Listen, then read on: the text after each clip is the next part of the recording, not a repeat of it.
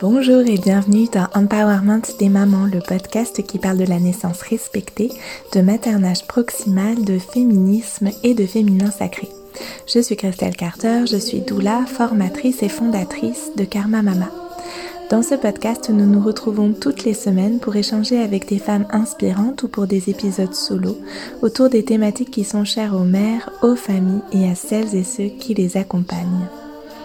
Dans l'épisode de cette semaine, le premier de l'année 2021, je suis super heureuse de vous faire entendre la voix de Cécile Doherty Bigara, professeure de yoga, autrice et maman. Son livre Nouvelle mère, dans lequel elle parle de son expérience intime des premiers temps de vie avec son bébé, est sorti en octobre dernier et je l'ai adoré. Avec Cécile, on se connaît déjà puisqu'elle avait été la deuxième invitée de Empowerment des mamans quand le podcast venait tout juste de naître. Depuis, elle a grandi dans sa maternité, elle a publié un livre et redécouvert le féminisme dont nous allons vous parler aujourd'hui. Au fil de nos échanges, qui ont été nombreux jusqu'à l'enregistrement de cet épisode, nous avons eu envie de vous donner à entendre un sujet qui nous tient toutes les deux très à cœur, être mère en patriarcat. Je ne vous en dis pas plus et vous laisse plonger avec nous dans cette discussion passionnante qui aurait pu durer des heures et qui durera probablement toute une vie, toute une vie de mère dans notre société. Alors installez-vous confortablement, c'est parti. Coucou Cécile merci d'avoir, euh, merci d'avoir euh, accepté de participer à Empowerment et Maman. Tu étais déjà venue une fois il y a très longtemps dans un des premiers premiers épisodes. Et euh, je me réjouis super fort de, de, refaire un épisode avec toi suite à la sortie de ton livre Nouvelle Mère. Est-ce que tu veux déjà peut-être nous dire quelques mots sur toi? Oui, avec plaisir. Je m'appelle Cécile Lortibigara. Je suis franco-mexicaine je passe toute la géographie. J'habite à Toulouse, j'ai un enfant. Initialement, j'ai un parcours euh, sciences politiques et euh, je me suis plutôt lancée dans la spiritualité. Euh, et c'est un peu ce qui va peut-être caractériser ma façon de parler, c'est que j'aime beaucoup m'intéresser à l'individu et à ses émotions et à ce qu'il traverse, et en même temps parler de, des raisons politiques ou des raisons collectives qui, qui le pousse à penser comme ça ou qui influence euh, ce qui se passe dans notre vie. Donc, c'est ces deux choses finalement qui, euh, qui vont pas mal modeler euh, notre conversation aussi, je pense. Oui, carrément. Tu m'as proposé, on, a, on, a, beaucoup réfléchi ensemble à tout ce qu'on avait envie d'aborder et à la façon dont on voulait traiter le sujet qui nous tient toutes les deux à cœur aujourd'hui et dans nos vies en général euh, qui s'approche du féminisme. Et tu m'as proposé euh, qu'on appelle cet épisode, ou en tout cas c'est une des choses qu'on a discuté, de, de parler de ce que c'est être mère en patriarcat. Et j'ai trouvé ça, cette formule super belle. Et j'avais envie d'ouvrir du coup notre épisode en donnant la définition du mot patriarcat qu'on emploie euh, parfois enfin, fréquemment et sans forcément recentrer sur euh, qu'est-ce que c'est vraiment le patriarcat dans sa définition assez simple. Du coup, je vais vous lire la définition que j'ai trouvée dans le Larousse et euh, je serais voilà, j'aurais envie de, t'entendre après sur cette définition et sur euh, une autre phrase que tu m'as partagée dans, dans nos échanges qui viendra clore, on va dire, cette définition. Euh, donc la définition du patriarcat, c'est une forme d'organisation sociale dans laquelle l'homme exerce le pouvoir dans le domaine politique, économique, religieux ou détient le rôle dominant au sein de la famille par rapport à la femme. Hmm. La définition s'arrête là et elle est quand même assez euh, à la fois succincte et complète, je trouve.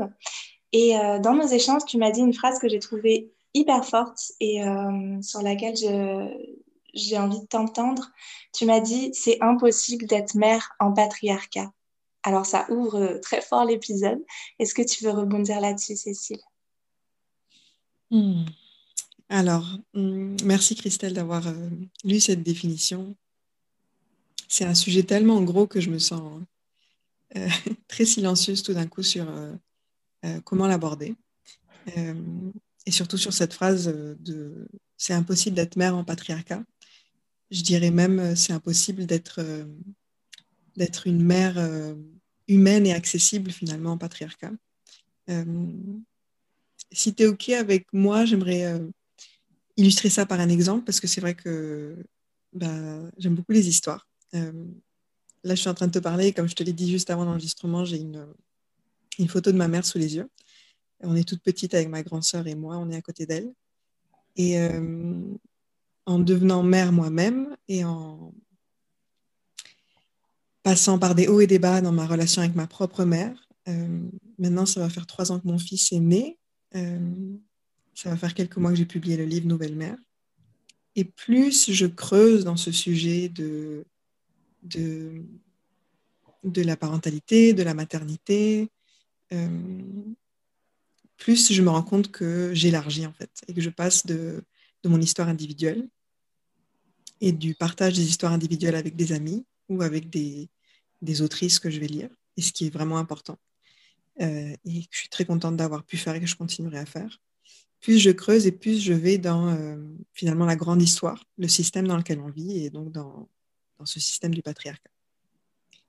Et quand je regarde ma maternité, que je regarde la maternité de ma mère, euh, en comprenant dans quel cadre elles ont pu avoir lieu, dans quel cadre elles, ont existé, dans ce cadre patriarcal, ça donne une toute autre euh, compréhension euh, à mon expérience et à l'expérience de ma mère et à l'héritage que j'ai, peut-être aux difficultés qu'on a eues, à la transmission qu'on a eue, et à des choses que maintenant on est toutes les deux régulièrement euh, en train de, de, de, questionner de discuter ensemble. Et donc, si il y a tellement de choses à dire, mais si je devais peut-être en nommer une et, que j'aimerais vraiment que toute personne qui, nous écoutent parler aujourd'hui peut-être retire de, cette conversation. C'est vraiment une, idée clé que j'aimerais que, chacun et chacune puisse euh, euh, enregistrer, mémoriser et éventuellement euh, discuter avec sa propre mère ou juste dans sa, tête par rapport à elle. C'est que les, les historiennes de la maternité nous expliquent que les mères, historiquement donc, euh, ont seulement eu deux possibilités, deux places, qui sont d'être euh, soit glorifiées, soit blâmées pour euh, tous les maux et toutes les pathologies de leur enfant. Et en même temps que je dis ça, je regarde la photo de ma mère et, je vois comment, moi, en tant que fille, j'ai eu ces deux temps avec ma propre mère, c'est-à-dire de longues années d'idéalisation et de glorification et de mise sur un piédestal, où ma mère était capable de, créer et de diffuser les plus belles émotions humaines 24 heures sur 24, 7 euh, jours sur 7, pendant des années et des années entières. Donc vraiment quelqu'un qui était euh, quasi irréel.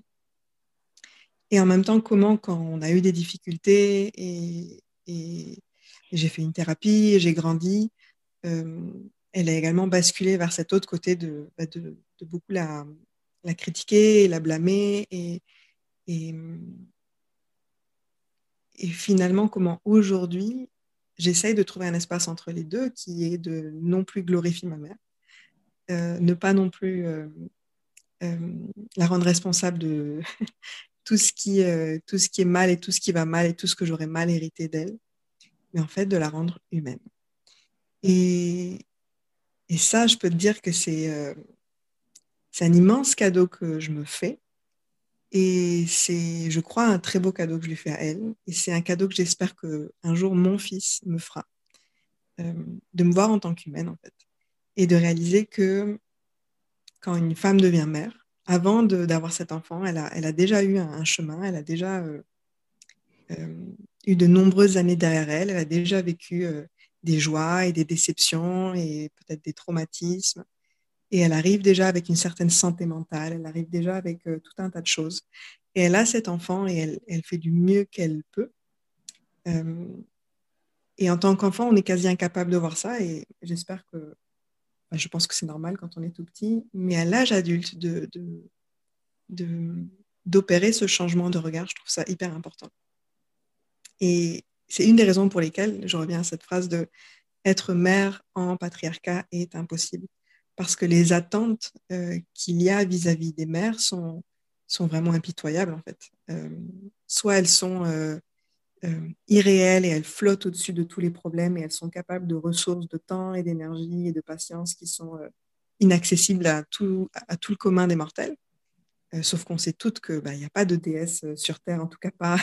Il y en a symboliquement, mais pas réellement. Ça reste des personnes qui ont besoin de dormir, qui ont besoin de se reposer, qui ont besoin de ressentir certaines émotions. Donc, quand une femme est capable d'être cette déesse, en fait, elle, elle le fait à un certain prix, elle paye un certain prix sur le court et sur le long terme. Ou alors, on, passe du côté où on crée cette distance et, on critique nos mères et on veut tout sauf, notre, sauf nos mères sans, euh, sans réaliser en fait l'humain qui est derrière. Et donc, euh, voilà une ouverture euh, sur, sur ce sujet-là que je peux te proposer. C'est hyper intéressant ce que tu dis et dans nos échanges, on avait déjà parler du fait que justement avec cette, euh, au sein du patriarcat, euh, il y a en fait euh, ces deux rôles de la mère dont tu parles, ou en tout cas ces deux attitudes où elle va être glorifiée, où elle va être un peu blâmée, comme tu dis, ou presque diabolisée. parce que le fait que ce qui caractérise ce qui caractérise aussi le patriarcat, c'est le fait que le lignage se fasse par le père. Et il y a eu ce moment où historiquement, qui remonte à, très longtemps maintenant, mais où historiquement les, les, hommes ont compris leur rôle en fait dans la, dans la procréation et qui du coup ont, commencé à, vouloir s'approprier le, le, lignage en fait qui, euh, dans beaucoup de cultures traditionnelles, se faisait par la mère.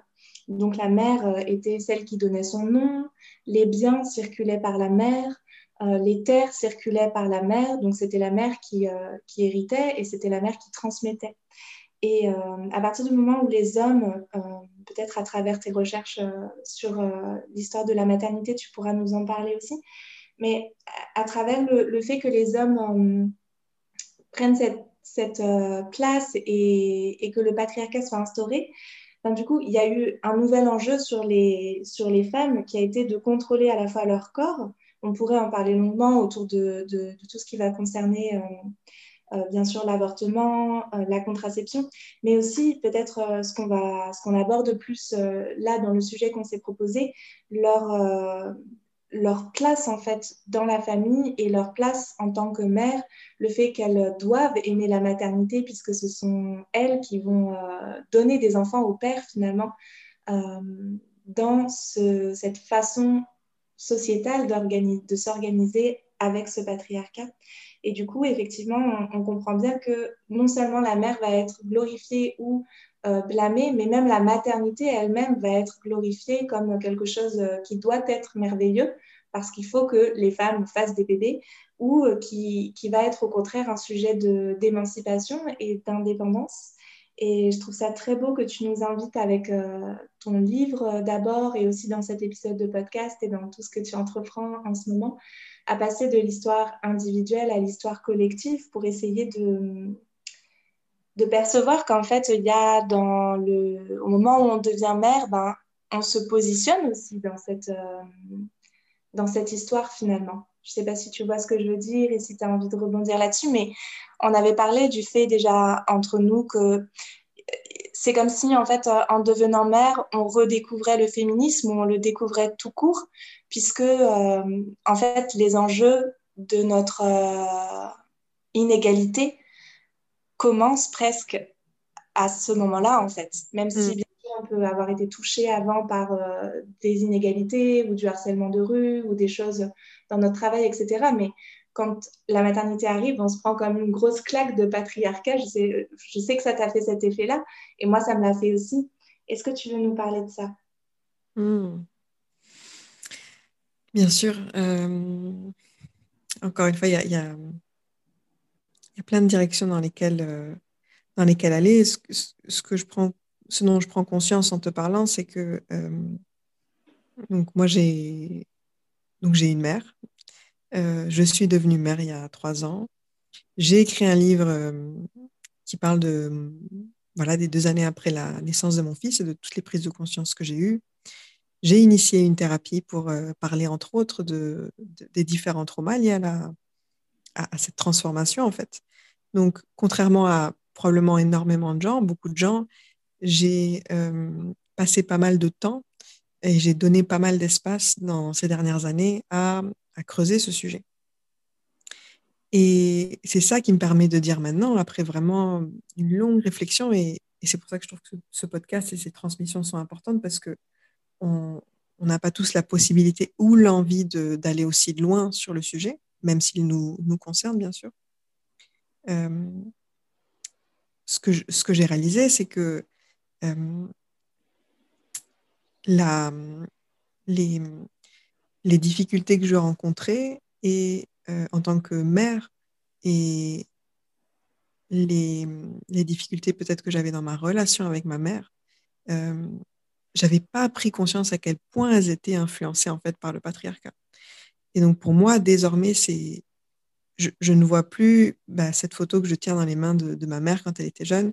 Je ne vois plus ma mère euh, qui s'appelle Victoria. Je ne la vois plus comme uniquement euh, voilà cette femme euh, d'un certain âge ou d'une certaine culture avec sa propre personnalité, les, les chanteurs qu'elle aimait écouter et comment elle a été avec moi, etc. Je la vois de plus en plus comme cette femme en fait qui a, qui a grandi dans le patriarcat et qui a pour qui certaines portes lui ont été fermées en fait parce que c'était une femme. Et, elle a fait certains choix, dont le choix de, ne pas travailler, de se consacrer uniquement à ses filles, qui étaient à la fois portées par l'amour et par le cœur, et qui à la fois étaient portées par euh, le fait qu'on lui a dit qu'elle pouvait pas tout avoir, ou qu'en tout cas, elle pouvait pas euh, être à la fois euh, une, personne engagée dans sa carrière professionnelle de façon euh, passionnée, et à la fois être une bonne mère. En fait, il fallait qu'elle fasse un choix entre, entre elle ou ses enfants. Et donc, elle a fait le choix de ses enfants. Et, donc maintenant, quand je regarde cette photo de ma mère et quand je parle avec ma mère et quand je pense à mon propre parcours, euh, et c'est hyper déculpabilisant et c'est vraiment important de le faire, je me rends de plus en plus compte voilà, de, de ce système qui est autour de nous. Et, et c'est pour ça que j'invite tout le monde à, à, quelle que soit sa relation avec la parentalité en général, parce que c'est un sujet finalement qui nous concerne tous. On est tous dans une des quatre catégories. On est soit la, fille de quelqu'un, soit le fils de quelqu'un, soit la mère de quelqu'un, soit le père de quelqu'un. Donc, cette, question de filiation, elle, influence grandement notre vie, que qu'on soit en conversation avec nos parents, qu'on ait décidé de couper le lien, qu'on ait des enfants, qu'on ait décidé de ne pas en avoir. Euh, ce qui se transmet via cette, filiation est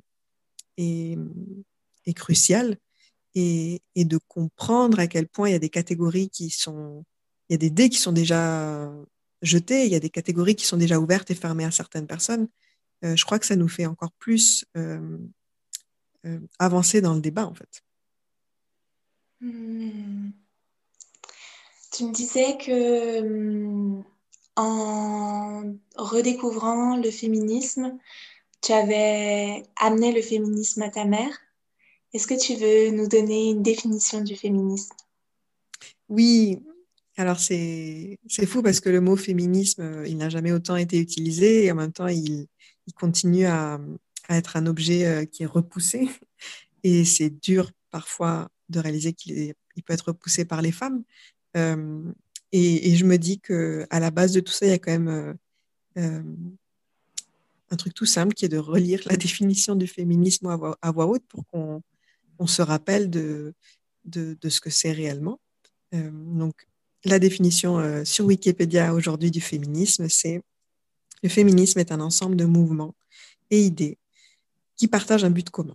Définir, promouvoir et atteindre l'égalité politique, économique, culturelle, sociale et juridique entre les hommes et les femmes.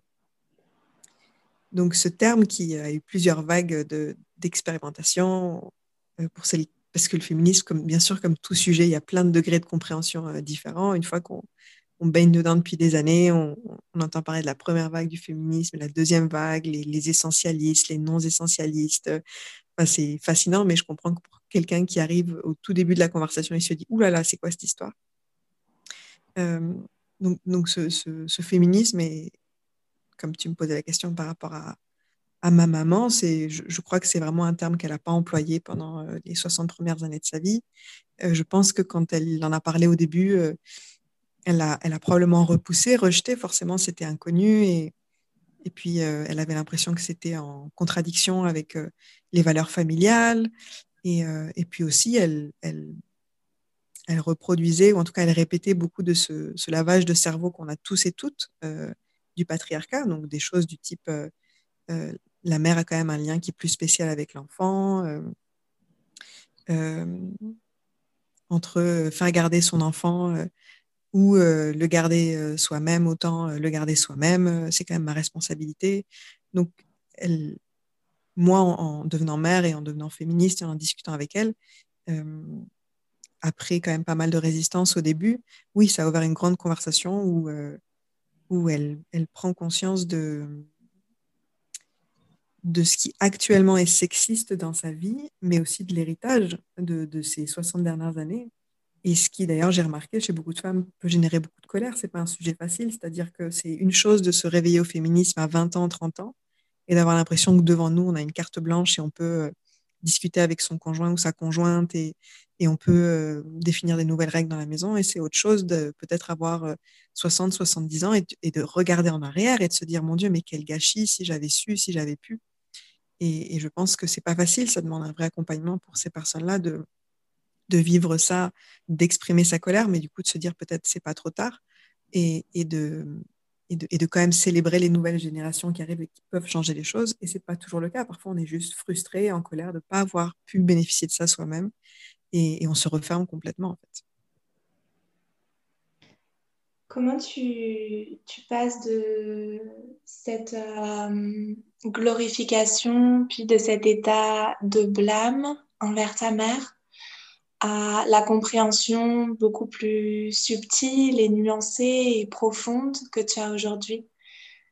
Qu'est-ce que c'est quoi ta démarche? Comment euh, comment tu tu enlèves les couches en fait. Je ne sais pas si tu vois ce que je veux dire, mais j'ai l'impression, moi en tout cas dans mon rapport à ma mère, que c'est comme si, euh, même si j'ai toujours su les difficultés qu'elle pouvait avoir, c'est comme si en devenant mère, j'enlevais des couches de croyances pour toucher davantage sa réalité.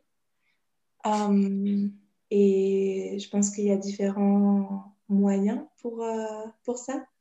Je sais mm. que moi, ça passe beaucoup par le fait de moi lui raconter ce que je vis et de lui demander ce que elle, elle a vécu. Comment c'est avec ta mère pour toi? C'est une question vraiment intéressante. Euh, je te remercie de la poser. Euh. Et avant d'y la, la, répondre, je voulais juste en introduction dire que euh, pour toutes les personnes qui nous écoutent et qui n'ont pas de relation avec leur mère, donc par là, j'entends pas que leur mère ne, ne soit plus vivantes, mais qu'elles aient décidé de couper la relation avec leur mère. Euh, je veux surtout pas que ce qu'on dit soit entendu comme euh, euh t'as mal fait et euh, il faut que tu renoues cette conversation. je veux surtout pas, j'aimerais vraiment pas que ça crée de la culpabilité.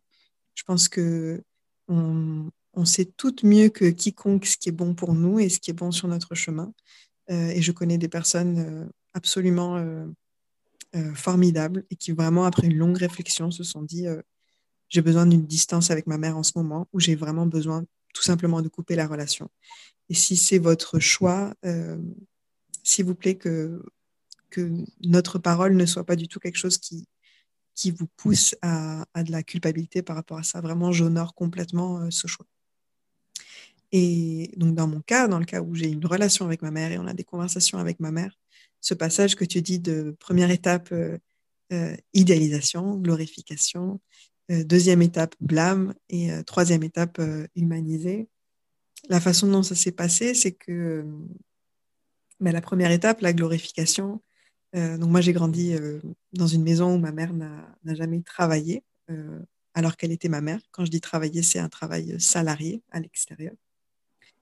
et donc, j'ai grandi avec une maman qui était toujours là le matin, le soir, qui qui faisait à manger des trucs qui sentaient super bon quand je rentrais de l'école, qui était pleine de joie et de sourire à l'idée de passer du temps avec nous, euh, qui nous racontait toujours dans son histoire personnelle qu'elle avait tellement voulu avoir des enfants et que c'était tellement un miracle, une joie qu'on soit là. Et, euh, et je peux parler de tout ça parce que je sais que c'est OK avec mes parents, que j'utilise l'intime pour qu'ils deviennent politiques. Euh, en même temps que j'avais cette mère, j'avais mon père qui était plutôt dans ce rôle patriarcal qui est donné au père, qui est de, de, bah, de travailler, de ramener le salaire à la maison, d'être à l'extérieur, et d'être quelqu'un finalement qui avait, euh, en tant qu'homme, en tant que petit garçon, eu très peu d'éducation émotionnelle. Et donc forcément, à l'heure d'avoir ses propres enfants, euh, euh, tout ce qui était émotionnel dans ma famille, en fait, était ma mère. Ma mère était celle qui était compatissante, celle qui soigner nos blessures de l'âme. Donc c'est forcément avec elle que j'avais la relation la plus, peut-être pas plus profonde, ce serait peut-être injuste de dire ça, mais je me sentais beaucoup plus vue dans mon entièreté par ma mère, puisqu'elle voyait tout ce que j'étais, que par mon père, qui finalement était une personne avec qui euh, j'ai jamais vu mon père pleurer. Euh, il y a plein de conversations qu'on n'a pas eues.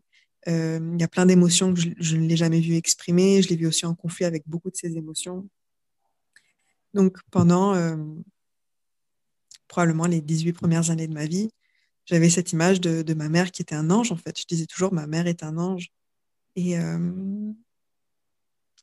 et d'ailleurs, je tiens à le dire parce que pour moi, ça fait partie de la conversation, mais en même temps qu'il se passait ça, euh, il y avait un, truc que mon père euh, disait souvent à ma mère, euh, et qui était que bah, lui, il travaillait, il avait un salaire, et que ma mère ne travaillait pas.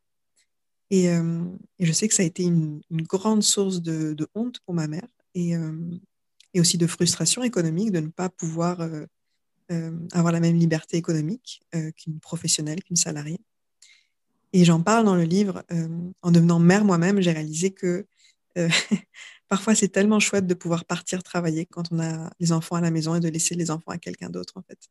Et parfois, c'est tellement une, bouffée d'air frais d'avoir une journée de travail où on se sent compétent et compétente et on est focus que d'avoir une journée complètement erratique et agitée où on est avec euh, les enfants et la maison, etc.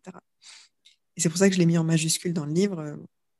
Pour moi, le plus dur, le travail le plus dur, c'est elle qui l'a fait.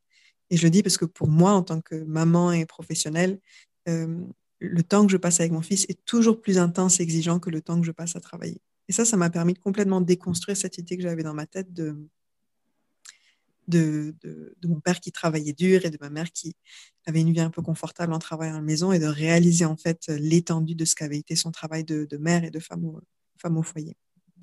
Euh, ouais, oh. oui, excuse-moi. non, mais j'ai fait un, une bifurcation dans la réponse, mais si tu veux, on sauf si tu veux approfondir maintenant, mais sinon je, risque de me. Je crois que ça, ça décrit assez, assez bien, euh, ou en tout cas, ça schématise euh, euh, ce que c'est qu'idéaliser, de, glorifier sa maman. Et, et, ensuite, forcément, je suis partie de la maison, j'ai, je sais pas, j'ai eu des envies de liberté, ma mère n'était pas prête, elle a peut-être pas accepté certains de mes, petits copains, ou moi j'ai vu d'autres parents, et donc on commence un petit peu à contester, à dire oh là là, mais t'es trop comme ceci, t'es trop comme cela. Et, euh, le point d'orgue pour moi de, de, ce, de, cette incompréhension, ça a vraiment été en devenant mère moi-même et en réalisant que je voulais faire les choses d'une certaine façon, elle ne le souhaitait pas, euh, on, avait, euh, voilà, on avait des problèmes de communication, etc. Et j'ai commencé à, suivre une thérapie pour, pour m'aider en fait à, enlever les couches. Et c'est là où commence ce processus qui à la fois est important de, voir, bah, en fait, qu'est-ce que mes parents quel, quel, programme ils m'ont, euh, ils m'ont transmis et, comment est-ce que ça influence qui je suis aujourd'hui. Mais également comment ce, truc de, bah, de réaliser que on traumatise tous nos enfants, euh, c'est quasi euh, enfin je le dis vraiment pas au sens le plus grave du terme de, véritable abus, mais au sens de forcément, avec notre personnalité, on va, transmettre certaines choses, on va rater d'autres choses. Et puis on est un humain, on est une humaine, donc euh, il y a des jours où on va être en colère, il y a des jours où on va être déçu, il y a des jours où on va avoir nos propres problèmes en fait. Euh, et, donc il y a eu une phase un peu moins longue que l'idéalisation, mais voilà, d'avoir besoin de prendre mes distances avec ma mère. Et maintenant, ce temps de, voilà, de réfléchir de qu'est-ce que c'est que être mère en patriarcat et de et la façon dont je le, je résumerai pour que ce soit peut-être accessible pour les gens qui Pour moi, cette phase d'humaniser ma mère, ça a été d'avoir des conversations avec ma mère où je lui pose des questions sur euh, comment c'était pour elle, telle ou telle expérience. Et donc, ces derniers mois, j'ai commencé à l'appeler, à lui dire, mais voilà, déjà lui poser la question de comment était sa propre mère et son propre père. Euh, mm. Et aller un peu plus loin que les histoires qu'on se raconte toujours, parce que dans, dans la famille, euh, on raconte souvent les, les mêmes histoires et elles sont un peu euh, faciles en fait. Mais creuser un petit peu plus dans les choses qu'on sait déjà. et puis lui demander, elle, qu'est-ce que ça lui a fait d'arrêter de travailler? Qu'est-ce que ça lui a fait de déménager en France? Qu'est-ce que ça lui a fait de me voir partir à l'université? Qu'est-ce que ça lui a fait que moi, je, en ce moment, je ne transmette pas l'espagnol à mon fils? Alors que c'est sa langue à elle. Euh, Et donc, cette, idée de poser des questions à sa mère, c'est de, de, de, la laisser enfin atterrir dans cet espace qui lui a pas été donné, qui est l'espace de, en fait, je suis un être humain. Et on peut être euh, complètement en désaccord, et on le sera souvent, mais on peut en discuter. Voilà. C'est quelque chose euh, que j'ai trouvé merveilleux dans ton livre, la façon dont tu exprimes que tu remets absolument tout en question sur ce qu'a fait ta mère. Et en même temps, je trouve que ton livre, c'est une merveilleuse lettre d'amour à ta mère. Et euh, il n'y a pas que ça hein, dans ton livre, évidemment, mais euh, c'en est, une, une, belle partie, une bonne partie. Et je voulais le, le, faire entendre, te le dire, et puis le dire pour les personnes qui nous écoutent, parce que vraiment, je trouve que c'est quelque chose qui est rare et très beau à voir, d'avoir vraiment ces deux facettes, en fait, cette capacité à vraiment euh, redéfinir ce qu'on veut pour nous et se réapproprier, euh, en tout cas s'approprier notre maternité de manière euh, détachée. Enfin, je ne sais pas si le terme est exactement le mieux choisi, mais en tout cas en distance avec ce qu'a fait notre propre mère et à la fois de, de remercier comme tu le fais et de revaloriser comme tu le fais les choix de ta mère en fait, alors même que tu en fais des différents et c'est, je trouve ça hyper rare et hyper beau à voir, donc je voulais te, te remercier pour ça. Merci. Et ce sur quoi j'avais envie de rebondir tout à l'heure, euh, c'est le fait que euh, tu parlais de, de cette euh, réalité qui se, en tout cas de cette parole qui était prise comme une réalité dans ta famille, que ton père qui travaillait à l'extérieur, c'était celui qui avait euh, voilà, le, le travail, en fait, qui avait euh, les difficultés, qui avait aussi euh, peut-être la reconnaissance, du coup. Mhm. Et le fait que ta mère qui était à l'intérieur dans le foyer était... voilà, il n'y avait pas... Il n'y avait pas forcément cette reconnaissance et euh, même euh, une histoire en fait de qu'est-ce qui se passe à l'intérieur. Et c'est quelque chose que je vois énormément à la fois euh, dans mon couple par moment, dans les périodes où j'ai été à la maison et que je vois beaucoup chez les, les couples que j'accompagne, même les plus modernes, on va dire, dans leur vision de la, société et de ce qu'ils voudraient être. J'entends tellement souvent des, des, mamans qui disent Oui, mais mon compagnon, comme en ce moment il travaille et que moi je suis à la maison, bon ben c'est moi qui fais, euh, c'est moi qui vais en faire plus à la maison. Et que c'est pris comme euh, normal, alors qu'en fait, euh, je trouve que c'est tellement une, quelque chose qui est écrit par le patriarcat que mm. ce qui se passe à l'extérieur, c'est l'aventure, c'est la difficulté, c'est, tu sais, on voit, on voit vraiment cette image de l'homme à l'extérieur avec ses cicatrices et il a des choses à raconter parce qu'il a fait son aventure et il a travaillé et il revient raconter ce qu'il a vécu au sein de son foyer. Et la femme qui n'est pas partie de son foyer, bah, il n'y a rien à dire du coup. Ça n'existe même pas en fait. C'est comme si euh, elle, avait, elle était juste là en, train d'attendre en fait en train de s'occuper des enfants et d'attendre que, l'autre revienne. Et euh, je trouve que c'est encore hyper présent en fait dans notre société, même si on, on prétend s'en détacher en fait. Complètement, ça me fait. J'adore comment tu en parles, ça m'a fait sourire parce que je me, je me suis rappelé de, euh, je crois cet été, je lisais un livre de Sylvain Tesson qui s'appelle La Panthère des Neiges.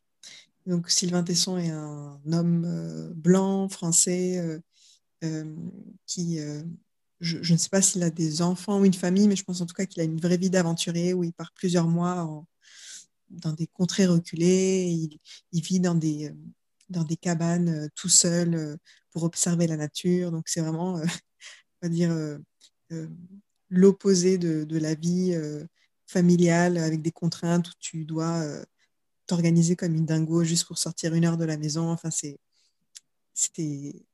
on va dire, c'est l'opposé de mon existence. Et, euh, et, donc, il écrit ce livre, La Panthère des Neiges, où il, où il raconte ses, histoires aventurières et tout. Et j'ai, trouvé vraiment ce livre, d'ailleurs, hyper intéressant. Et, et, je me suis dit, voilà pourquoi j'ai envie de...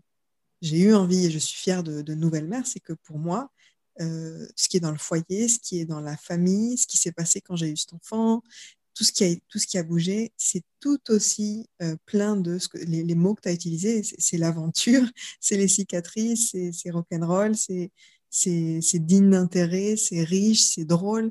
Et, euh, et je crois que c'est hyper, hyper important de comprendre que si on croit que l'intérieur est inintéressant ou fade ou niais ou enfantin et que l'extérieur c'est l'aventure, etc., etc., c'est pas parce que ça l'est, c'est parce que c'est un système de croyances dans lequel on a grandi et, et, nous-mêmes en tant que femmes on en, hérite, c'est-à-dire qu'on est vraiment nombreuses à, à vouloir s'épanouir et, et montrer qu'on est forte et qu'on a réussi vraiment dans la case aussi extérieure, pas tellement dans la case intérieure.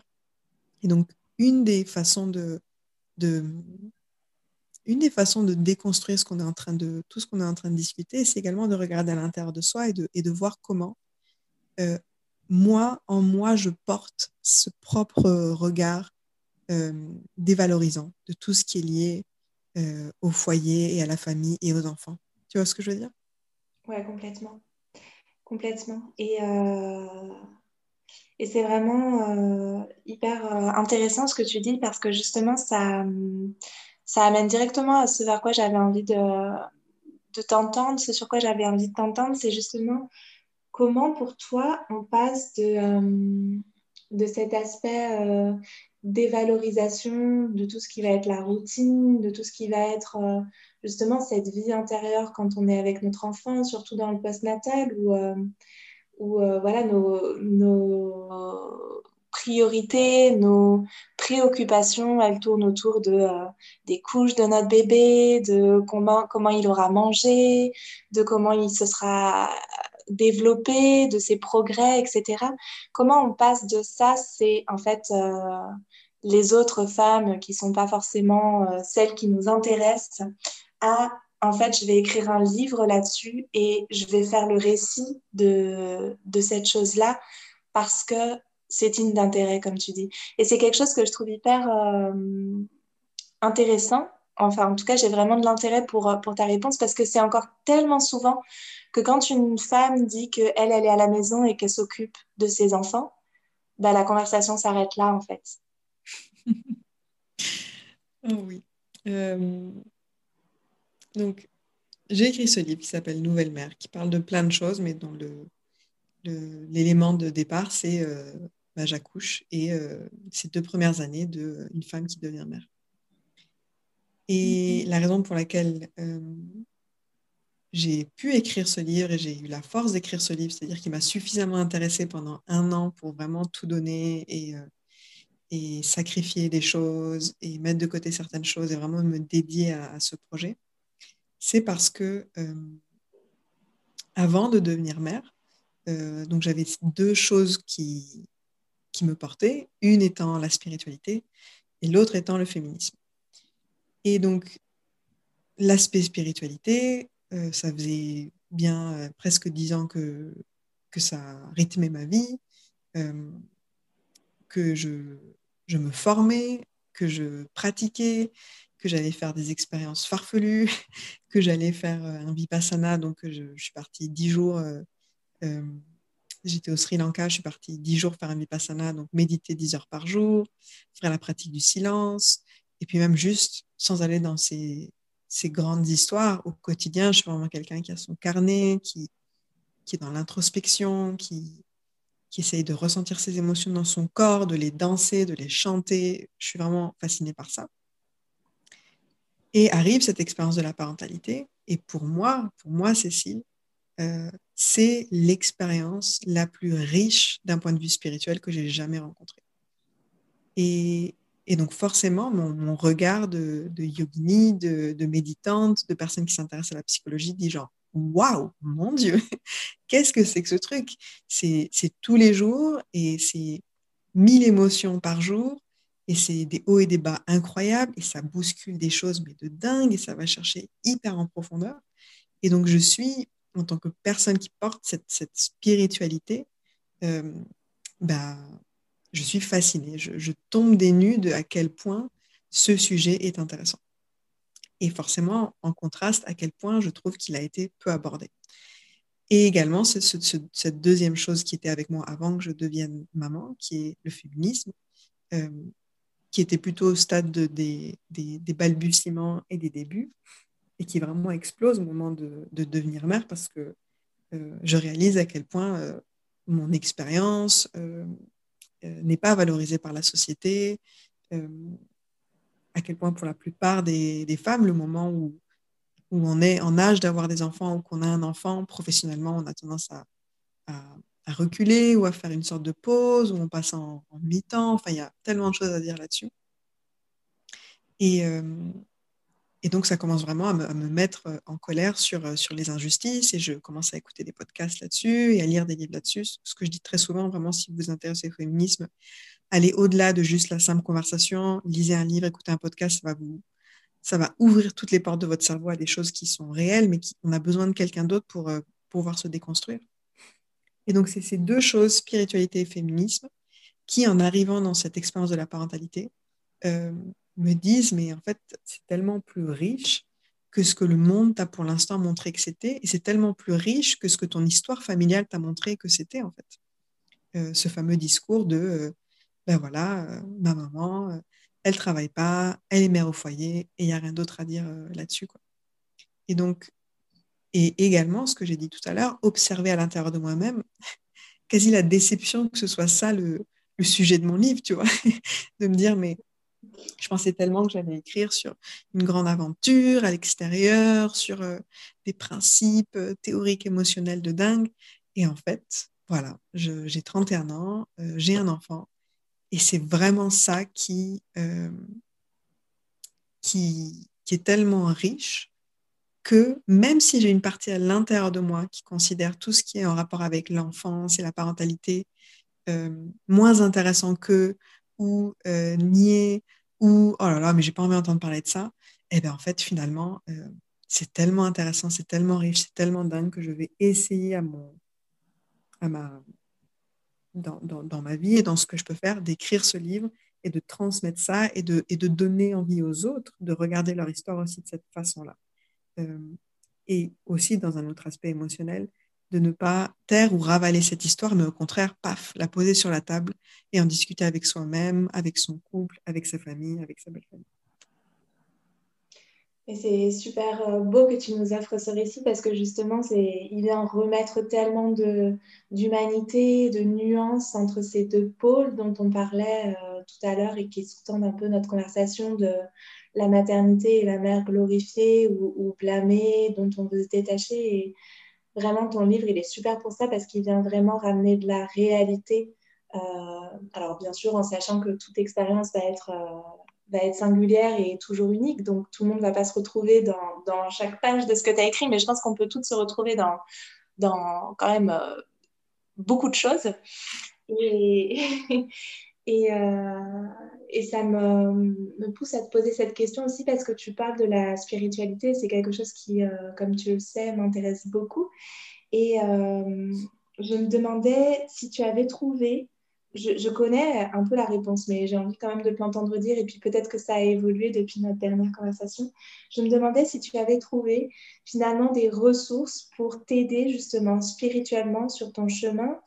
Comment tu as, comment tu as par exemple... Euh, investi ta maternité en y remettant du sacré, en y remettant euh, de la beauté, de la puissance?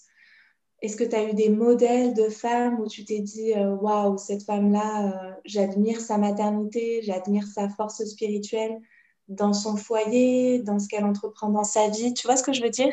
Mmh. Comment en fait on passe de aussi cette étape ok, donc maintenant c'est un sujet, la maternité, euh, je vais peut-être en faire un livre. Et comment dans ton quotidien, euh, tu, tu, nourris aussi ta maternité de tout ton cheminement spirituel? Ça fait une grosse question, mais je pense que je suis sûre que tu vas avoir une belle réponse. La première chose qui me vient à l'esprit, c'est qu'il y a plus de 50% de de ça, de ce que tu décris, de mon expérience de ça, qui est vraiment de, de, de galérer, de chercher des nouveaux repères et d'être déçu et de ne pas trouver en fait. Euh, quand je t'entendais parler, je me disais, euh, j'ai vraiment le souvenir de moi qui, euh, étant devenue mère, ben, se met à regarder un peu la biographie personnelle d'artistes ou d'autrices que j'admire et d'être à la recherche de, en fait, est-ce qu'elle est mariée, est-ce qu'elle a des enfants, est-ce qu'elle n'a pas d'enfants, mmh. euh, et de réaliser alors c'est très personnel ce que je vais dire, mais je crois que ça revient beaucoup dans les cercles féministes et, je compte approfondir ma réflexion là-dessus. Beaucoup des femmes artistes qu'on aime et qui sont un peu les plus connues sont des femmes qui n'ont pas d'enfants. Mmh. Et ce qui dit d'ailleurs beaucoup de choses en fait. Ça, je pense que ça dit beaucoup sur euh, à la fois euh, le, temps supplémentaire qu'on peut avoir dans une vie quand on quand on n'est pas mère, parce qu'être mère c'est un travail à temps complet et plus. Et puis ça dit beaucoup aussi sur peut-être euh, la difficulté de, celles qui étaient artistes et qui sont devenues mères à, à, garder les deux, ou, ou, comment la société les a pas du tout poussées à mais vas-y exprime ces deux choses là, mais au contraire a fait un choix ou pour des raisons économiques n'ont pas pu poursuivre un chemin peut-être artistique qui n'était pas de toute évidence rémunérateur et donc on fait euh, des choix euh, plus rationnels.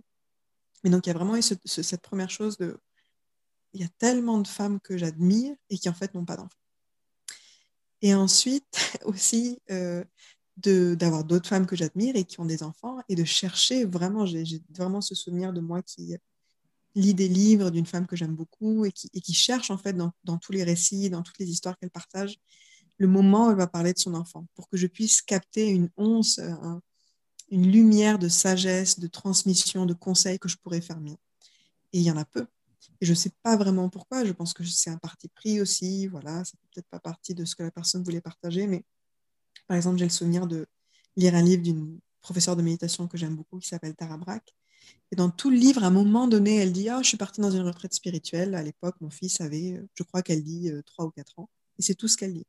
Et dans ma tête, cette immense lumière de OK, une fois que mon fils euh, a trois ans, je peux moi aussi partir faire une retraite. Et même si tout autour de moi, tout le monde me dit Mais comment tu vas faire ça? Abandonner ton enfant, ta famille euh, c'est trop tôt, etc. J'ai ce repère que j'ai lu quelque part dans un livre que cette femme que j'admire, elle est partie euh, dix jours en méditation alors que son enfant avait trois ans. Tu vois ce que je veux dire? Complètement. J'ai vraiment cherché intensément ces exemples, eu beaucoup de mal à les trouver. Et je pense aussi que c'était une question de timing et, de cercle de, connaissances, parce que maintenant que ça fait plusieurs années que je suis là-dedans, je commence à découvrir plein de nouvelles psychologues et de féministes et de romancières qui, au contraire, incluent ça dans leur récit. Donc, je pense qu'il y avait aussi quelque chose de l'ordre de c'était pas encore arrivé à moi, ça existait, mais c'était peut-être pas encore arrivé à moi. Mmh. Euh, donc, voilà ma, ma, première euh, réponse. Et euh, pour amener de la spiritualité et du sacré dans euh, ma parentalité. Euh, je crois qu'il y a beaucoup aussi de, pour l'instant, dans ma vie d'expérimental, en fait, de prendre des choses qui viennent de philosophie ou de, ou de, ou de mouvements spirituels qui partagent certaines choses mais qui ne le mettent pas sous la catégorie parentalité et de moi essayer de le, de le, de le mettre en pratique dans ma relation avec mon enfant, euh, euh, dans mes difficultés de parents.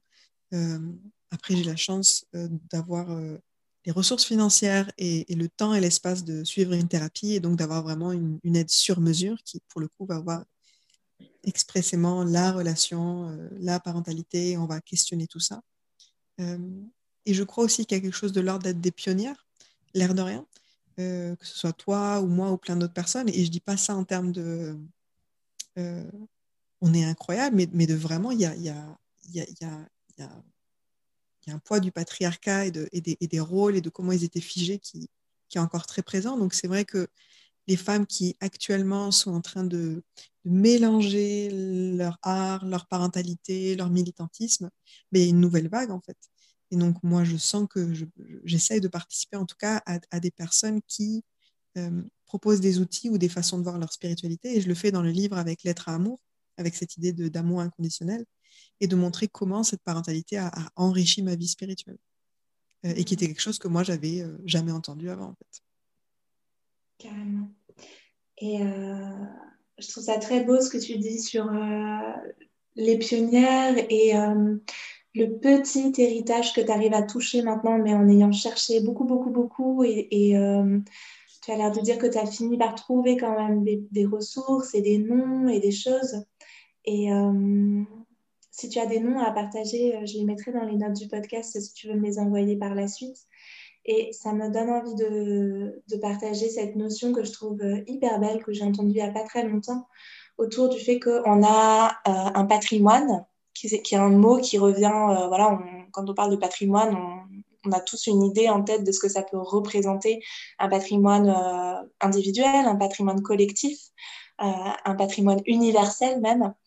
Et qu'en est-il du matrimoine? Et euh, je trouve ça hyper beau de se dire qu'en fait, on est en train, peut-être nous, de, de, reconnecter à un matrimoine et de réclamer nos savoirs féminins autour, euh, ben moi je travaille beaucoup, comme tu le sais, autour de la périnatalité, donc réclamer nos savoirs autour de la naissance, réclamer nos savoirs autour du postnatal, réclamer d'avoir euh, des figures féminines qui vont être des figures politiques, spirituelles, économiques, des artistes, comme tu disais, des femmes fortes au sein de leur foyer, et que tout ce matrimoine et tout ce que ça... Euh, signifie en fait en termes de, de ce qui va être euh, euh, accessible pour les générations suivantes et de ce qui est en train de se construire en termes de, de vision de qu'est-ce qu'on veut en fait pour, pour nous-mêmes, pour nos cousines, pour nos sœurs, pour la société dans son ensemble.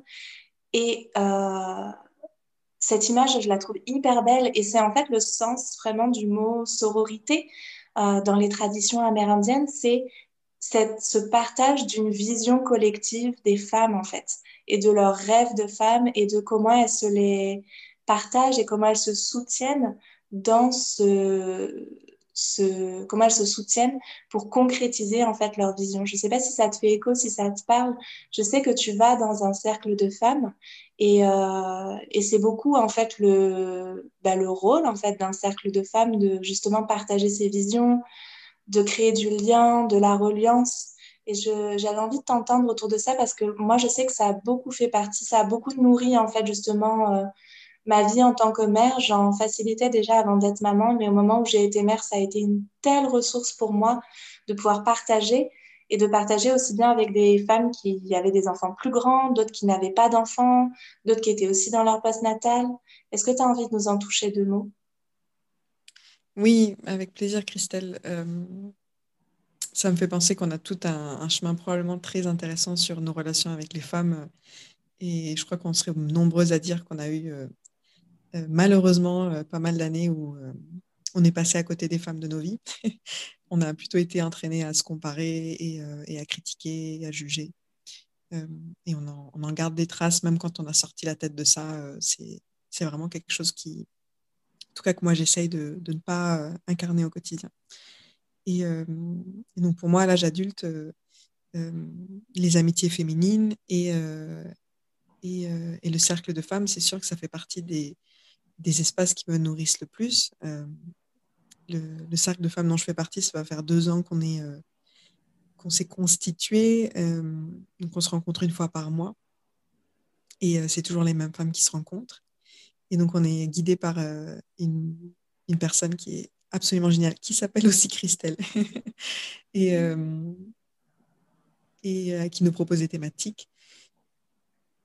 Ce qui est beau, c'est que il y a vraiment des sujets clés qu'on a abordés dans ce cercle de femmes et qui ont vraiment à tout jamais changé ma vision de ces sujets.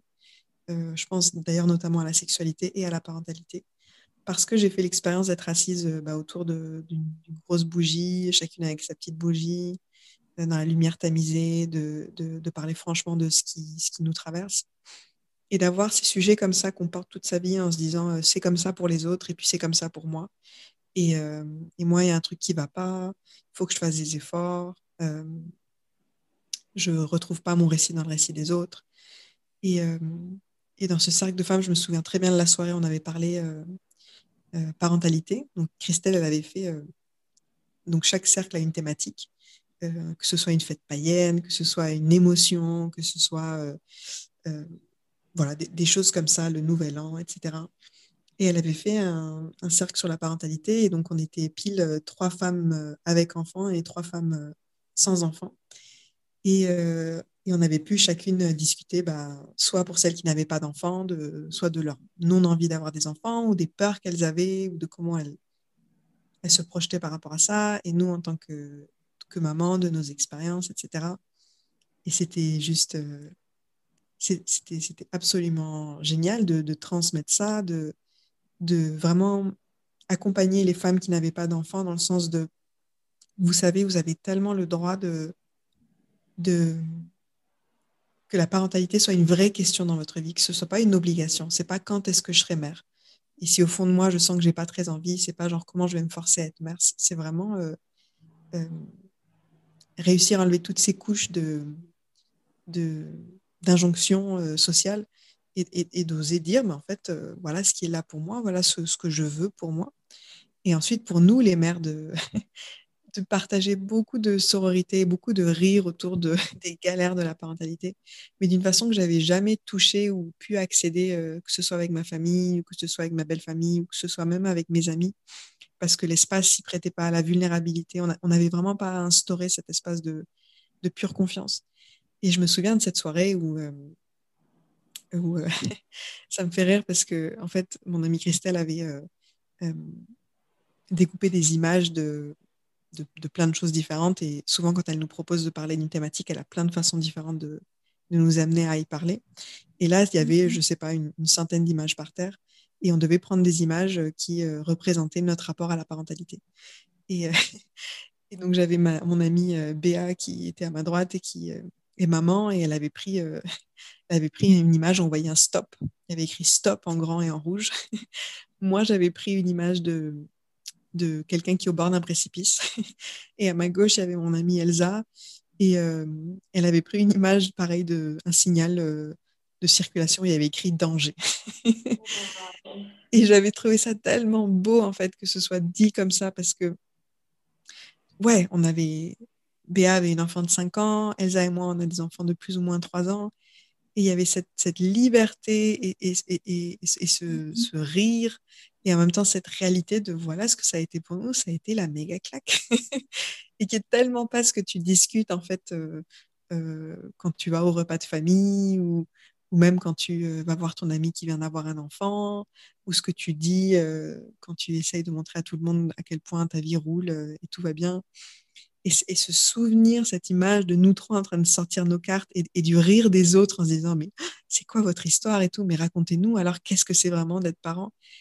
Il y a vraiment eu une forme de avant et de après de ce moment-là où je me suis dit, mais plus jamais tu, tu as une boule au ventre en te disant que quelque chose va pas avec toi. C'est juste, c'est pas que quelque chose va pas avec toi, c'est juste que les espaces de partage euh, n'ont pas encore été créés pour que cette information circule et qu'on puisse, on revient à ce qu'on disait à la base, être une mère et être humaine en même temps. Carrément. Et, ce qui est magnifique dans ce que tu dis, c'est à quel point quand on est dans cette euh, compréhension que l'autre est, est, la même, en fait, que l'autre est comme nous, que l'autre est, à ses bons jours, ses mauvais jours, que l'autre se prend des claques à, chaque étape de sa maternité, bah, du coup, ça, ça rompt complètement avec la comparaison, en fait, qui est si nocive, à la fois pour nous individuellement, mais aussi collectivement, dans ce que tu disais tout à l'heure de nos rapports aux, autres femmes, en fait. Et c'est quelque chose que je trouve aussi merveilleux dans ton livre. Euh, c'est comme tu, comme tu valorises, enfin, comme tu honores les autres femmes et les autres mères en particulier, puisque là, c'est le sujet, évidemment, mais euh, on comprend bien que ça s'étend à d'autres femmes aussi. Mais tu vois, cette, euh, cette reliance-là, je la trouve euh, extrêmement belle et elle est belle pour nous et elle est belle pour euh, le fait de l'offrir aux autres, en fait. Oui. Et j'avais envie de changer un petit peu d'angle, peut-être pour finir, parce que je vois que le temps passe. Euh, on a énormément parlé et euh, c'était vraiment le sujet, donc euh, j'en suis extrêmement ravie et je te remercie pour tout ce que tu nous as partagé. On a beaucoup parlé de patriarcat et de féminisme depuis notre place de femme et de mère. Et j'ai envie de t'entendre sur la place de ton conjoint et la place du père qu'il est. Dans ton livre, il y a une phrase que j'ai adorée que j'ai noté et que je trouve euh, vraiment euh, hyper euh, pertinente et pourtant si simple, c'est sa paternité aussi est spéciale. Alors, je ne sais pas si je la retranscris exactement bien parce qu'en fait, je l'avais noté. Voilà, la paternité est spéciale elle aussi. c'est ça tel que je l'ai noté. Et je me dis qu'il y a aussi nécessairement dans ce changement qu'on veut voir qu'on veut, qu'on veut voir venir et qu'on veut créer et qu'on crée en fait chacune à notre façon. il y a aussi nécessairement la place des pères qui est à redéfinir. À la fois, euh, bah, eux, il faut qu'ils s'en saisissent, et puis à la fois comment nous, on peut, euh, on peut les y aider, ou quel rôle on a à jouer là-dedans. Qu'est-ce que tu voudrais nous en dire, toi? Hmm. Bah, J'adore cette, cette, conversation aussi. Et, pareil, comme tout à l'heure, il y a une forme d'introduction qui me vient de ne pas oublier bah, les, les, les, lesbiennes et les homosexuels et toutes les personnes qui ne sont pas dans le, le, le, couple hétérosexuel. Et parce que je crois, en t'entendant, que je me suis dit, je serais fascinée d'entendre comment ça se passe dans un couple de lesbiennes ou dans un couple d'homosexuels. De, de, voilà, de, est-ce que, est que même, alors même qu'il n'y a pas la femme et l'homme, est-ce qu'on hérite des choses de ses parents? Est-ce qu'on reproduit des comportements? Je trouverais ça vraiment intéressant que quelqu'un s'exprime ou écrive un livre sur le sujet. Euh, et donc, pour répondre à ta question sur euh, en fait, ce que tu dis et qui est tellement vrai, c'est que tout ça, ça ne se fera pas uniquement sur le dos de la femme. Quoi. Si on veut vraiment euh, faire ce changement, euh, ça ne peut pas être la femme et la mère qui essayent d'initier toute seule une, révolution chez elle parce que il faut savoir, comme on le dit depuis le début, que ce n'est pas qu'une question individuelle, c'est une question collective. Donc, quand on va essayer de changer les choses, on va être confronté à des forces qui nous dépassent, des choses, on ne se rend pas compte en fait à quel point ça va bousculer le, le système familial de sa famille, le système familial de sa belle famille, à quel point il va y avoir des résistances conscientes et inconscientes. Et donc une femme, si elle mène tout ça toute seule, euh, j'ai pas envie de dire qu'elle va échouer parce que je suis sûre qu'il y a des exemples de femmes qui ont réussi à le faire, mais c'est vraiment pas juste en fait. Euh, et j'imagine que ça va beaucoup moins avoir de succès que si euh, les deux sont inclus.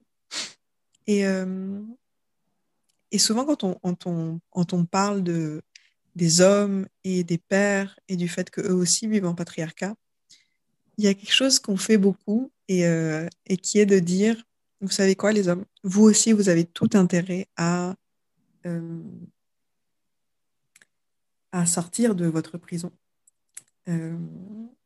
vous aussi, vous allez y gagner des choses. Et on en avait discuté en plus toutes les deux, et je sais que c'est un avis que tu, que tu partages euh, au sein de ton couple, de, bah, que l'homme aussi, en fait, il est, il est privé de certaines choses, il est, il est enfermé dans certaines cases. Donc, un des arguments, une des, une des façons de discuter de tout ça, et je suis sûre que tu l'as rencontré aussi, c'est, de dire, mais euh, vous aussi, vous avez beaucoup à gagner. Et en fait, récemment, j'ai, j'ai lu pas mal de textes féministes de, de femmes qui disent arrêtez de dire ça.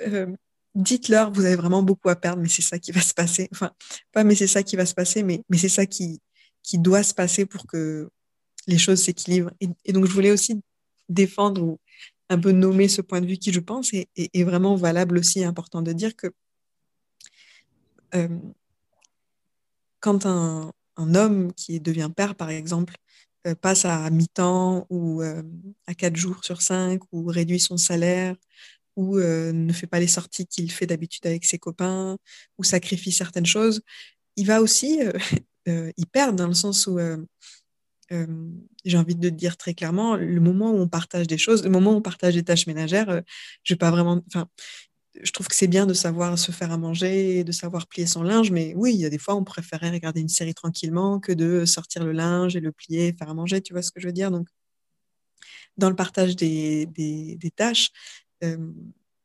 et, dans le partage de la parentalité, euh, on peut aussi aborder ça et de dire, mais oui, en fait, vous allez perdre un peu de peut-être euh, une place plus confortable que vous aviez, mais ça va dans le sens de l'égalité, ça va également dans le sens de l'enrichissement de sa personne, mais, mais c'est vrai, on ne va pas uniquement vous attirer avec une carotte et dire ça va vous faire grandir, c'est juste que c'est également une question d'équilibre. De, et, et ça rejoint ce que je te disais au tout début, de, de réaliser, pour moi c'était une réalisation énorme, de réaliser en étant mère que quand on gardait notre fils à la maison et que c'était une demi-journée chacun, ma demi-journée de travail en comparaison à ma demi-journée euh, de mère, ma demi-journée de travail était le soulagement après l'intensité de la demi-journée de mère. et donc de dire ça et de réaliser que, un peu ce que tu disais tout à l'heure, de oh, je ne vais pas en demander davantage à mon compagnon, il travaille tellement, il est tellement stressé et tout, mais tu sais qu'il y, a de fortes chances que malgré l'intensité de son travail, ce soit peut-être toi qui as les journées finalement les plus, euh, les plus exténuantes et les plus chargées, où tu te ressources le moins, ou peut-être ton cerveau et ton mental, parce qu'ils n'arrivent pas à faire une tâche et une activité prolongée, parce que c'est vraiment le travail parental, c'est un travail de, de, de, de jongler et d'être sans cesse à droite à gauche. Peut-être que c'est plus difficile pour toi, en fait, de dire ça. Peut-être que c'est plus difficile d'être mère et d'être père. Je trouve que ça déconstruit complètement et ça permet aussi de, révéler ce que j'ai lu dans beaucoup de, texte récemment, c'est que bah, beaucoup d'hommes avouent que c'est chouette aussi en fait de partir de la maison le matin et de, laisser derrière soi ce vacarme et ce bazar et ce désordre et cette humanité brute et vulnérable de gens et d'émotions et de juste aller tranquillement dans un bureau sans bruit, se concentrer et avancer. Tu vois ce que je veux dire? Complètement. Et donc, juste, je je je sais même pas si je dois je dois finir, mais euh, voilà à, quoi ça me fait penser. C'est-à-dire que euh, dire oui, vous allez y gagner, euh, et en même temps déconstruire finalement ce qui se passait avant et ce, ce, qui était réellement la place et, le vécu et le quotidien de, chacun. Trouve ça hyper intéressant que tu amènes cette, nuance et cet ajout en fait à ce qui se dit souvent effectivement.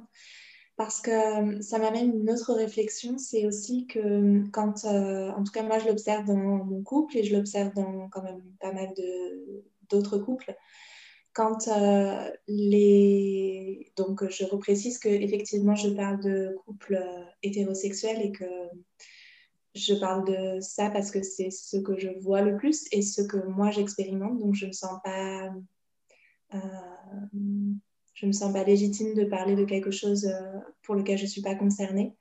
Euh, donc voilà, pour montrer de quelle situation je parle. Dans les situations des couples hétérosexuels, et ce que moi j'expérimente et ce que je vois souvent, quand le père va s'impliquer, d'une part, ça on le sait, il va être félicité de s'impliquer. Et puis aussi, souvent, ce que j'observe, c'est qu'il va avoir la part la plus chouette en fait. Il va avoir la part la plus agréable il va avoir les sorties au parc, il va avoir, euh, voilà, éventuellement, euh, bah, même si c'est des choses qui concernent la maison, préparer les repas, euh, peut-être même qu'il va faire les courses, peut-être qu'il va sortir les poubelles. Mais c'est pas lui qui va avoir, en tout cas, je le vois extrêmement rarement. Je ne l'ai jamais vu, tout simplement, je ne l'ai jamais vu. Que ce soit les hommes, par exemple, qui trient le linge, qui trient quand c'est plus le temps de mettre du 18 mois, par exemple. ils vont pas avoir les mêmes exigences envers eux-mêmes les femmes dans leur maternité, dans leur parentalité. C'est-à-dire que c'est encore tout le temps, je le vois, mais systématiquement, c'est encore tout le temps les femmes qui font les recherches sur c'est quoi être parent, c'est quoi être un bon parent, et qui vont transmettre à leur partenaire, qui va être plus ou moins réceptif, qui va, être, qui va plus ou moins suivre en fait, prendre le train en marche de ce qu'initie la femme dans la parentalité du couple en fait, du couple parental. Et, euh, et ça fait qu'en fait, toute la pression repose sur la mère malgré tout. Et même la, la, quelque part, je pense inconsciemment, même le fait que le père soit un bon père repose sur les épaules de la mère. Je sais pas si tu vois ce que je veux dire. Parce qu'en mhm. quelque sorte, c'est elle qui forme le père. Tu vois ce que je veux dire? Moi, je le vois beaucoup puisque moi, je, je vois les parents au moment, de, au moment où ils deviennent parents, en fait. Donc, ça se voit probablement moins quand les enfants ont 3 ans, 4 ans, 5 ans. Mais quand l'enfant naît, quand le bébé arrive au sein de la famille, arrive au monde, c'est tellement la mère qui apprend à devenir parent et qui enseigne au père euh, les bonnes façons de faire, en fait. Alors, bien sûr, les pères, ils vont construire leur propre paternité euh, aussi en marge de ce que transmet la mère. Ils vont euh, mais voilà, ça va toujours être pris comme les à côté, en fait, comme euh, ah bah, ils vont aussi euh, faire des roulades dans l'herbe. Mais la mère, elle n'apprend pas au père à faire des roulades dans l'herbe. Mais par contre, c'est elle qui va beaucoup transmettre la bonne façon d'être un bon parent. Tu vois ce que je veux dire? Bien sûr. Et souvent, les exigences, euh, c'est quelque chose que j'avais que j'avais lu et qui était tellement, dans lequel je me retrouvais tellement, c'est que quand le père va amener son enfant à l'école avec cinq minutes de retard et l'enfant à moitié débraillé, personne va lui dire qu'il est, personne va penser qu'il est un mauvais père. On va penser, ah, c'est chouette s'il amène son enfant à l'école. Si c'est la mère qui arrive avec cinq minutes de retard et un enfant barbouillé, je pense que la... les pensées, les jugements seront pas les mêmes. Voilà. Je sais pas si ça te bah, parle, cette image.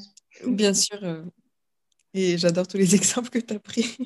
Et euh, si j'essayais de dézoomer un petit peu euh, en, prenant cette, cette, cette conversation qu'on avait à la base du patriarcat, quand tu mmh. regardes le, le, système qu'est la famille, tu peux partir du principe que l'homme, le père, repose sur ses épaules la charge économique, symboliquement en tout cas, et historiquement, c'est ce qui est attendu, et repose sur la, femme et sur la mère la charge émotionnelle de la famille.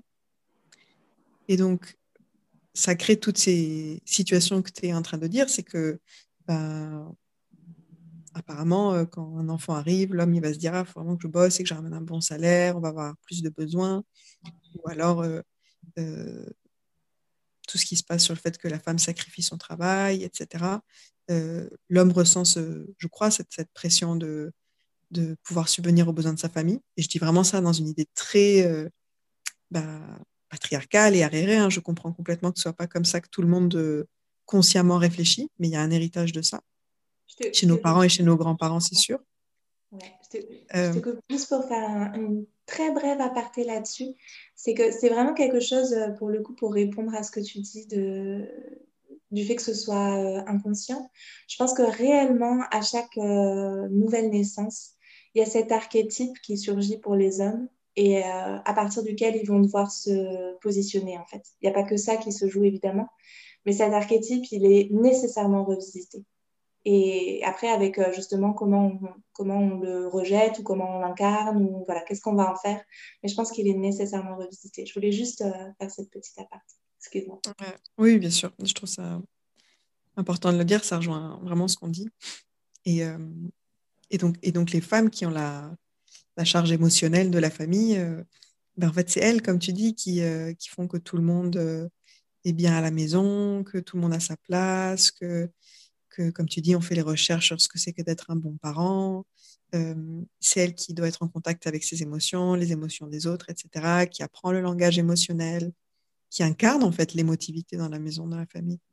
Et, euh, je crois que de comprendre ça m'a donné un déclic qui me manquait sur euh, une question qu'on pose beaucoup ces derniers mois, qui est pourquoi est-ce que les mères se sentent aussi coupables et pourquoi est-ce qu'il y a une telle peur d'être une mauvaise mère alors que les hommes ne se sentent pas coupables et il n'y a pas une peur d'être mauvais père. Vraiment, moi, ça, peut exister, mais pour moi, c'est un ovni absolu. Je, n'ai jamais vu un, père qui avait peur d'être un mauvais père.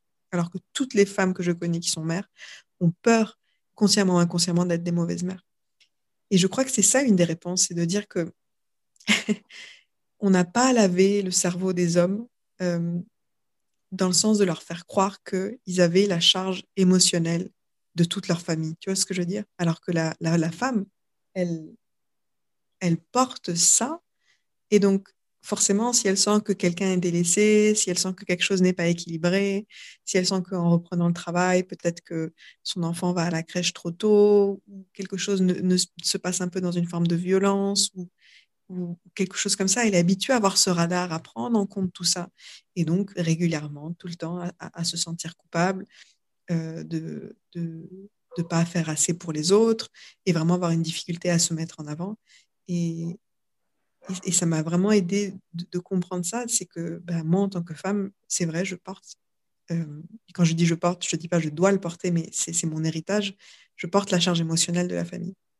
Et donc, c'est ça aussi qui fait que ça me pourrit l'existence d'avoir cette, euh, euh, quand je dis ça me, je, parle vraiment au sens général, d'avoir cette peur d'être une mauvaise mère qui m'empêche de faire tant de choses et qui, et qui parfois aussi euh, ralentit la reprise d'une vie un peu plus plurielle et diversifiée quand on est parent, tu vois, où on n'ose pas, on a du mal à réinclure euh, nos amitiés, nos aspirations, nos envies, nos, propres aventures à nous, parce qu'on a peur de faire du mal à, nos enfants. et d'où ce qu'on disait euh, initialement, que c'est, c'est tellement vraiment, euh, c'est un autre, un autre niveau de compréhension et de guérison de, d'étudier tout ça, pas que par l'individuel, mais justement par le collectif et par ce, système patriarcal et par comprendre, comme tu l'as dit très bien, quel archétype, même si consciemment je me dis, moi je suis une femme, je suis une féministe, je crois en ça, en ça, en ça, l'air de rien, le jour où je deviens mère, il y a quelque chose qui vient s'activer en moi. euh, et qui va me manipuler et m'influencer que je vais devoir être obligée à un moment donné de confronter et de, et de, et de comprendre en fait quelles sont ces, ces forces qui me poussent à penser certaines choses et à agir d'une certaine façon. Complètement. Et pour donner un exemple euh, extrêmement concret de choses qui pourraient être mises en place euh, en termes politiques, en fait, pour justement aller vers davantage d'équilibre.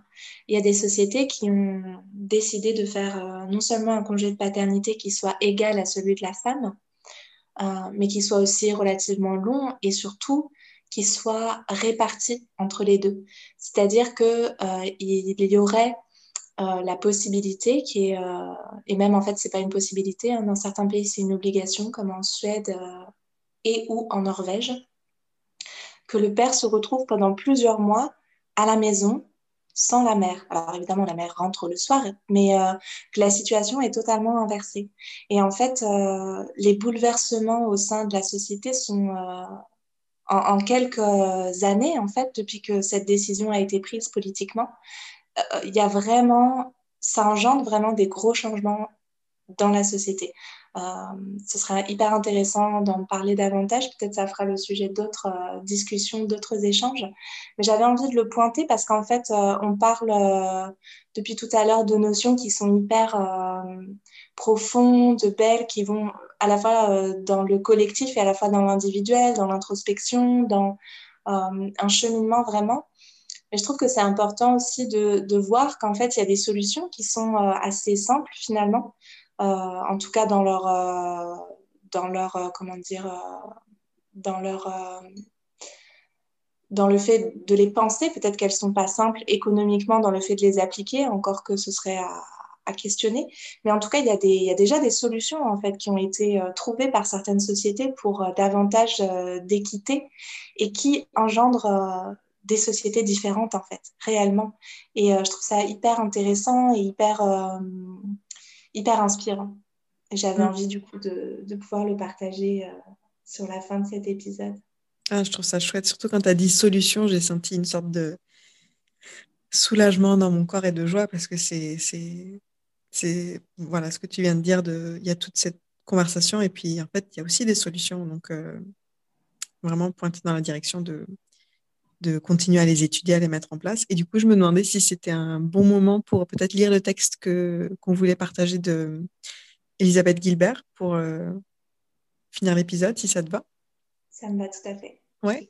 Alors, je vais le rechercher et tu vas me dire si euh, ça me déconnecte de cet espace de parole qu'on a. Est-ce que tu m'entends toujours?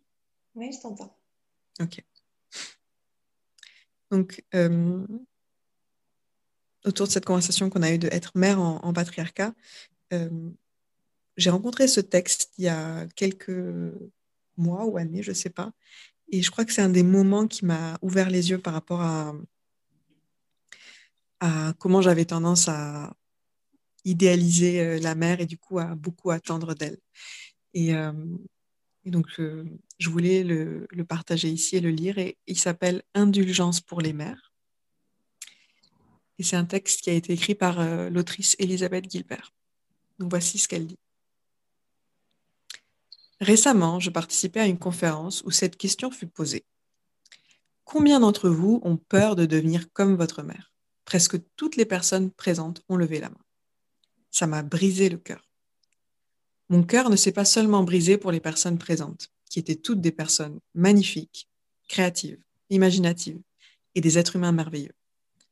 Mon cœur s'est aussi brisé pour toutes leurs mères, qui ne cesseront jamais d'être jugées comme des échecs. Parce que, oh mon Dieu, on ne cesse jamais de blâmer les mères, n'est-ce pas? Combien d'années, combien d'argent, combien d'énergie avons-nous dépensé tous en tant que culture pour parler de comment nos mères nous ont déçus? Ce que je veux dire aujourd'hui, c'est pouvons-nous faire une pause juste pour une journée et montrer un peu d'indulgence aux mères? Parce qu'être une mère est une tâche impossible. Je ne suis pas en train de dire que c'est difficile. Je veux dire, et elle écrit en majuscule, c'est une tâche impossible. Ce que nous attendons en tant que culture de nos mères est tout simplement qu'elles ne soient pas humaines. Les mères sont supposées être une combinaison de la Vierge Marie, Mère Teresa, Superwoman et Gaïa. C'est un standard de perfection impitoyable. Impitoyable. Que Dieu vienne en aide à votre mère si elle n'a pas toujours été à la hauteur. Que Dieu vienne en aide à votre mère si elle était épuisée et dépassée.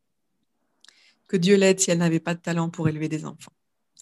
Que Dieu l'aide si elle avait des désirs et des envies, si elle a parfois été terrifiée, suicidaire, désespérée, ennuyée, confuse, furieuse. Que Dieu l'aide si la vie l'a déçue. Que Dieu l'aide si elle avait une addiction ou une maladie mentale, si elle vous a blessé un jour. Que Dieu l'aide si elle n'a pas pu contrôler sa rage. Que Dieu l'aide parce que si elle a merdé d'une quelconque façon, elle sera pour toujours étiquetée mauvaise mère. Et on ne la pardonnera jamais pour ça. Donc voici ma question. Peut-on faire une pause aujourd'hui de ce jugement vis-à-vis de nos mères et leur montrer de l'indulgence à la place? Ceci ne veut pas dire que ce qui t'est arrivé quand tu étais avec ta mère est OK. Ceci ne veut pas dire que ta peine n'est pas réelle. Ceci veut dire que peut-être que sa peine à elle était réelle aussi. Et si tu es toi-même une mère et tu ne peux pas arrêter de te juger pour toutes les façons dont tu es en train d'échouer, peux-tu faire une pause juste un jour, juste pour un jour, peux-tu relâcher le couteau que tu tiens contre ta gorge? Indulgence, juste pour un jour. Puissions-nous trouver de l'indulgence Indulgence pour toi, indulgence pour tous, indulgence pour les mères. Voilà. Merci pour cette lecture qui fait du bien. ouais, moi aussi. Merci Cécile pour cette belle conversation. Je ne sais pas si tu as envie de dire un dernier mot ou si tu as envie de clore sur ce beau texte. Bah, je te remercie d'être quelqu'un avec qui je peux discuter de tout ça. Euh, et j'espère vraiment que pour les personnes qui nous écoutent, ça ait euh, permis peut-être d'ouvrir euh, une nouvelle étape, un nouveau cycle euh, dans ces choses qui sont lourdes et qu'on porte liées à la filiation et à la parentalité, de les voir peut-être différemment, de les comprendre différemment. Merci, Merci. Pour, pour tout. Merci à toi, Cécile.